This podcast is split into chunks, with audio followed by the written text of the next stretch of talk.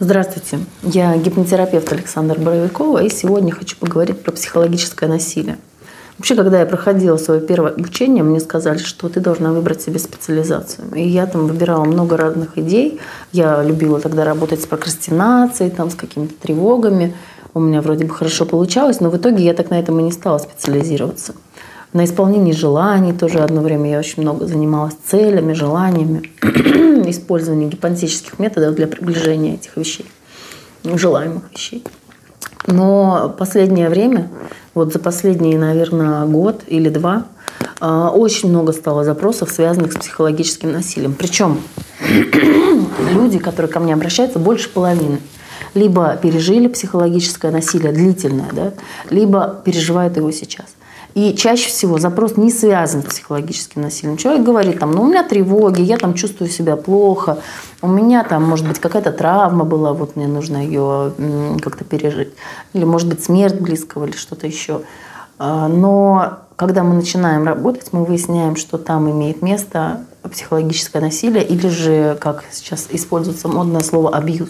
Точно так же обращаются, кстати, и абьюзеры, то есть те люди, которые осуществляют над своими близкими психологическое насилие. И их запрос чаще всего тоже с этим не связан. Практически никогда абьюзер не придет и не скажет, вы знаете, вот я абьюзер, пожалуйста, вылечите меня. Не будет такого. Абьюзера беспокоит другое. Его беспокоит то, что от него жена уходит. А то, что он над ней издевается, это его не беспокоит. Почему говорю в мужском роде? Потому что большинство случаев это мужской абьюз над женщиной. Но, конечно, бывает и наоборот. Просто процентно это прям существенно ниже. И, в общем, что делать с абьюзом? Да? Если вы абьюзер, и вы обнаружили, что я абьюзер, да, вам предъявили это, вы, конечно, не согласились, но внутри-то вы поняли, что да, это написано про вас, что вы действительно это делаете, что вы специально издеваетесь над человеком, что вы действительно не воспринимаете всерьез да, то и те страдания, которые человек испытывает. Да, вы специально делаете ему больно, специально намеренно бьете по больным местам, то есть э, осознанно причиняете человеку психологический ущерб. Вы это осознали, что вам делать? Точно так же жертва, да, она э, абьюз никогда не бывает на самом деле односторонним, он всегда взаимный.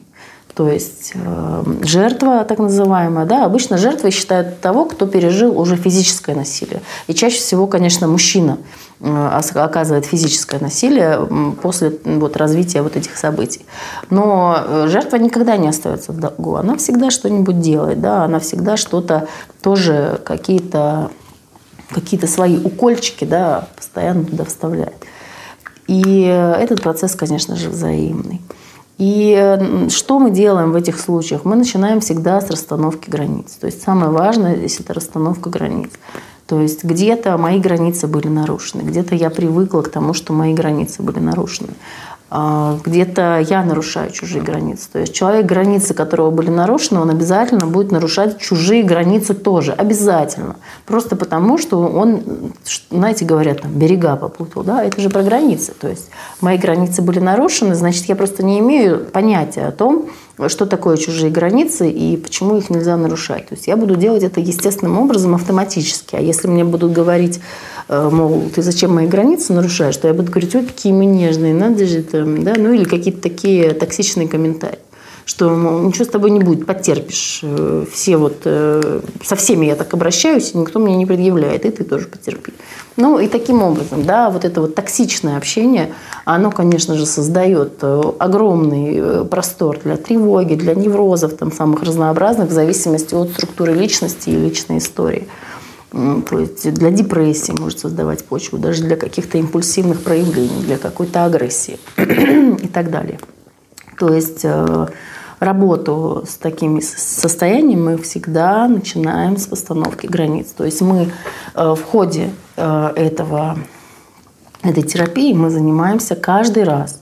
В течение каждого сеанса мы постоянно выставляем, укрепляем, нарабатываем эти границы. То есть у таких людей очень часто нет вообще представления о том, кто я, где я, какие границы вообще моего физического тела. Да? Такие люди могут говорить очень часто, что у меня такое ощущение, что меня нет, что меня вообще не существует. Да? Но это, конечно, мы не говорим о психозе, да, когда там совсем тяжелое состояние. Это просто такое ощущение. Да? То есть у меня такое, когда вот он мне так говорит, я себя чувствую пустым местом. Да? Или мне хочется провалиться под землю, мне хочется исчезнуть, то есть мне хочется не существовать. Вот эти вещи, если вы в себе замечаете, или если кто-то, да, если вы замечаете за собой, или кто-то вам говорит, что тебя нет, ты пустое место, да, тебя не существует, ты ноль без палочки. То есть вот это вот как бы подвергается сомнению, да, вот, э, конечно, если абьюзеру это предъявить, он скажет, э, что вы к словам цепляетесь, там, это всего лишь слова, там, они ничего не значат. Нет, ребята, такого не бывает, что слова ничего не значат. Вначале было слово, вы, может быть, слышали об этом. Так не бывает, что слова ничего не значат. Слова приходят из бессознательного, а из бессознательного, если мы сожмем апельсин, из него потечет апельсиновый сок, из него томатный сок не потечет. Из бессознательного выходит то, чем оно наполнено. Если бессознательное наполнено этим, значит именно оно наружу и выходит. И просто слов не бывает. Потому что любые слова, любые случайные, любые шутки так называемые, это проявление нашего бессознательного. Значит, если э, абьюзерская любимая фишечка, там типа «я же пошутил», вот недавно я публиковала видео, э, где девушка там из какого-то советского фильма, где девушка там очень ярко нарядилась, и парень ей такие токсичные комментарии дает, и она ему говорит там а ну-ка вон отсюда. Токсичные комментарии, замаскированные под шутку. Да? И некоторые мужчины мне там в комментариях написали, ну, если она шуток не понимает, да, то есть это классический абьюзерский ответ. То есть абьюзер оскорбил, завуалировал под шутку. А, разумеется, женщина обиделась. Почему говорю женщина? Потому что чаще всего, 80% в моей практике, это именно мужчина против женщин. А, он говорит, так ты шуток не понимаешь, это же юмор, да? То есть нет, так не работает. Юмор – это когда смешно. Вот мы там Comedy Club смотрим, раз нам смешно. Мы смотрим там, допустим, ведущие издеваются да, юмористически над какими-то гостями. И это смешно. Это смешно для гостей, это смешно для тех, с кем ведется диалог. Вот это юмор, это смешно, это шутка. Если тот человек, над которым вы пошутили, обиделся, то это не шутка, а это высмеивание, это сарказм, это психологическое насилие. Почему? Потому что на оскорбление или унижение, завуалированное под шутку, шутку сложнее гораздо ответить. Для этого это и делается. Да? Либо же э, делается бутерброд. Да? Сначала говорится что-то хорошее, а потом унижение, а потом снова что-то хорошее. И человек, который получил такое оскорбление, он вот э, в шоке да, в таком, он пропускает это оскорбление, не отвечает на него. Почему? Потому что оно было прикрыто чем-то хорошим. Но это остается оскорблением, унижением, нарушением границ и психологическим насилием. Да? То есть э, юмор это или нет, отличить очень легко. Если э, адресат смеется, ему смешно, значит это юмор. Если он обижен и плачет, ну это никакой не юмор. Значит, э, что мы делаем в этом случае? То есть почему такой человек нарушает границы? И почему адресат позволяет нарушать свои границы? Почему он возвращает и возобновляет эти отношения снова и снова? Понятно, что э, тот не изменится и этот не изменится. То есть к этому нет никаких предпосылок. То есть эти люди множество раз расходятся, потом снова сходятся, мирятся, обещают друг другу измениться, но для того, чтобы они изменились, нет никаких предпосылок. Никто из них не изменится. Измениться можно либо только под воздействием каких-то очень тяжелых жизненных обстоятельств, там, не знаю, война, там какая-то катастрофа, вот что-то типа этого, либо под воздействием психотерапии, либо долгие-долгие годы постепенно, да, поступательное движение каким-то своим естественным образом. Если человек не прибегает к регулярной, длительной психотерапии, потому что попадают в абьюз люди с глубоким неврозом и становятся абьюзеры, абьюзерами люди тоже либо с глубоким неврозом, либо вообще в каком-то пограничном или даже психотическом состоянии. То есть э, это долго лечить. Ну, про лечение, да, лечение имеет место, когда есть болезнь. Но здесь мы сейчас больше говорим о психологическом таком синдроме, комплексе, да. И это долго. Это эмоциональная зависимость. Эмоциональная зависимость, что это значит? Что если мы послушаем любую модную песенку, да, это же не про любовь на самом деле. Это называется любовью, но и кажется, что вот это такая любовь, какой не было ни у кого, она просто неземная, да, если тебя нет, меня тоже нет, у нас с тобой одно сердце на двоих, ребята, это не любовь, это эмоциональная зависимость, это слияние. Это когда не ты а сам по себе, а я сам по себе, и мы образуем вот такой вот союз, да, и образуем некую ячейку общества, которая может служить какой-то новой цели. Это когда мы с тобой одно, мы с тобой слияние, да, если ты умрешь, то я тоже умру. Почему? Ну, потому что мы одно, да, и такие люди не могут пережить смерть этого своего партнера. Они потом вот ходят такие, как зомби, до конца жизни просто мучаются, страдают, да, разрыв вот этот не был э, никаким образом преодолен. Точно такая же эмоциональная зависимость может быть у родителя с ребенком, у матери с дочерью. Да? Чаще всего однополые, но бывает и разнополые. Такое тоже случается. Э, ну, конечно же, у партнеров, супругов чаще всего, причем эти люди, люди не в браке. Они вроде как собираются все время пожениться, но никогда не женятся, потому что все время сходятся и расходятся, мучая друг друга, да, как два дикобраза, которые колят друг друга своими иголками, да, потом им становится больно, они расползаются в разные стороны. Им становится холодно, они опять сползаются вместе, да, когда спят. А снова колят иголками, снова расползаются. Вот примерно таким образом. И э, эмоциональная зависимость что означает? Что мои чувства, я своими чувствами не владею. Мои чувства зависят от него. То есть вот если он сегодня в хорошем настроении, и он меня там погладил условно по головке и сказал, ах ты моя королева, значит, я такая вся сияющая, да, и все хорошо. А если он мне сказал, что там ты говно там и ноль без палочки, и тебя вообще не существует, и лучше бы я вообще тебя никогда не знал, и лучше бы тебя вообще не было там, лучше бы тебя мама не рожала, да, то все. Человек уходит просто в глубокий даун, может быть депрессия, может быть тревога, у кого там обсессивно-компульсивный, там навязчивость, человек не спит или там плачет целыми днями, да, то есть в зависимости от стадии отношений. Если стадия отношений там уже больше двух лет, то чаще всего это такие тяжелые симптомы. Может заболеть, особенно женщина может заболеть, то есть соматизируются эти симптомы.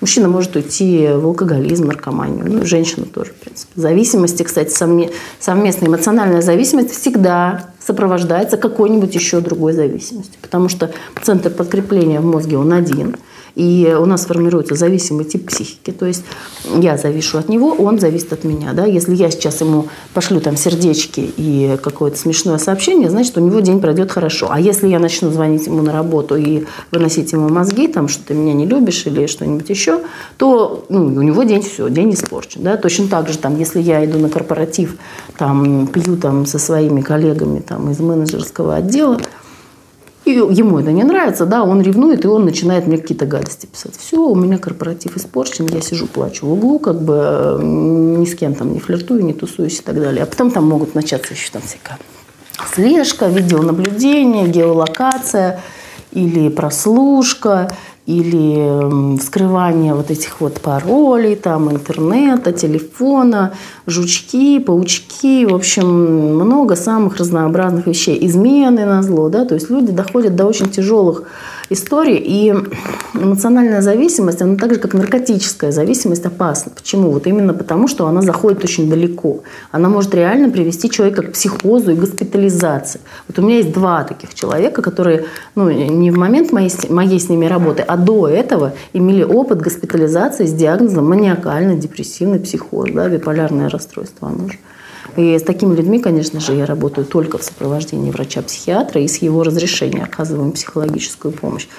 И с одной стороны, безусловно, у этих людей была предрасположенность, но с другой стороны, вот это вот постоянное раскачивание из какой-то очень большой минус, большой негатив, депрессия, тревога, страх, уныние, там, полный набор всех негативных чувств. И потом, как только мы воссоединились, сразу же эйфория, счастье, любовь, там, головокружительный секс, которого не было ни с кем и никогда.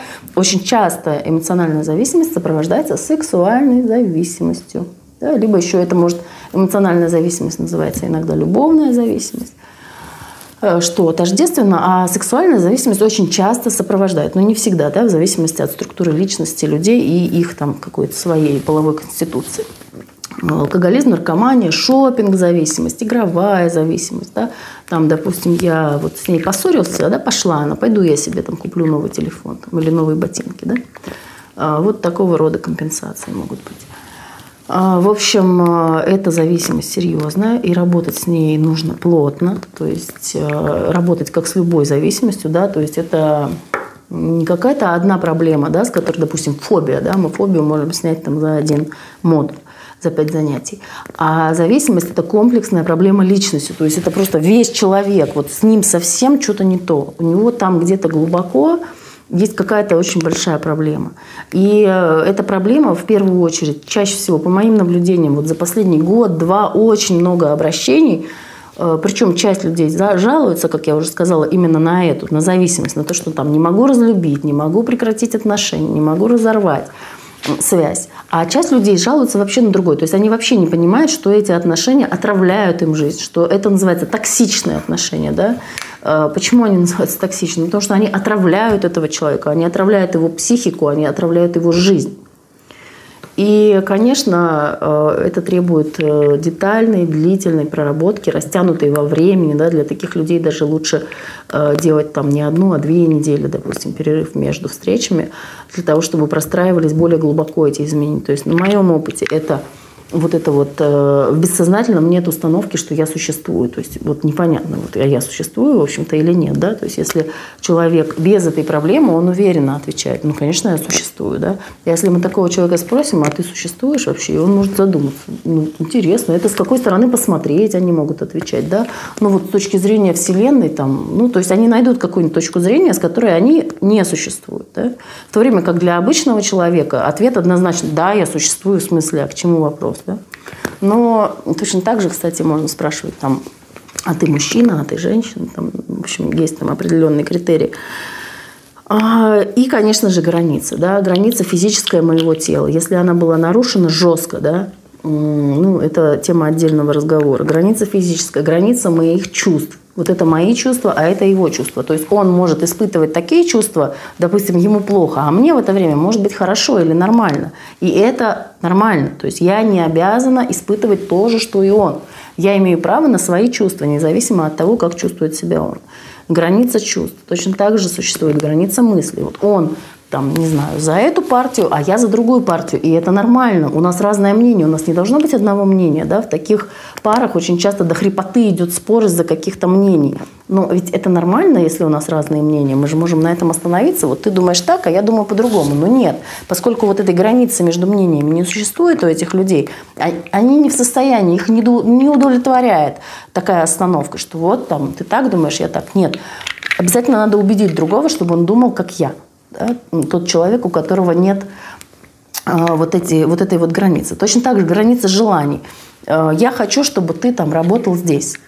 А я там хочу работать тут. Да? Я хочу, чтобы ты не работала. Да, вот распространенная вещь. Или наоборот, муж говорит, иди работай, а я работать не буду. Я хочу этого, ты хочешь другого. А ну и что? Вот мои желания первичные, а твоих как бы не существует. Ну и так далее. Вот такие виды границ мы расставляем. И это, конечно, задача длительная. То есть этим надо заниматься и не 5 занятий, и не 10. То есть э, на моей практике, несмотря на то, что я занимаюсь очень высокорезультативным видом э, психологической помощи, все равно не менее 15 занятий требуется, чтобы прям вот как-то вот эту ситуацию сдвинуть с мертвой точки, чтобы человек действительно почувствовал улучшение. Но тема очень объемная, задавайте вопросы, буду потихонечку отвечать.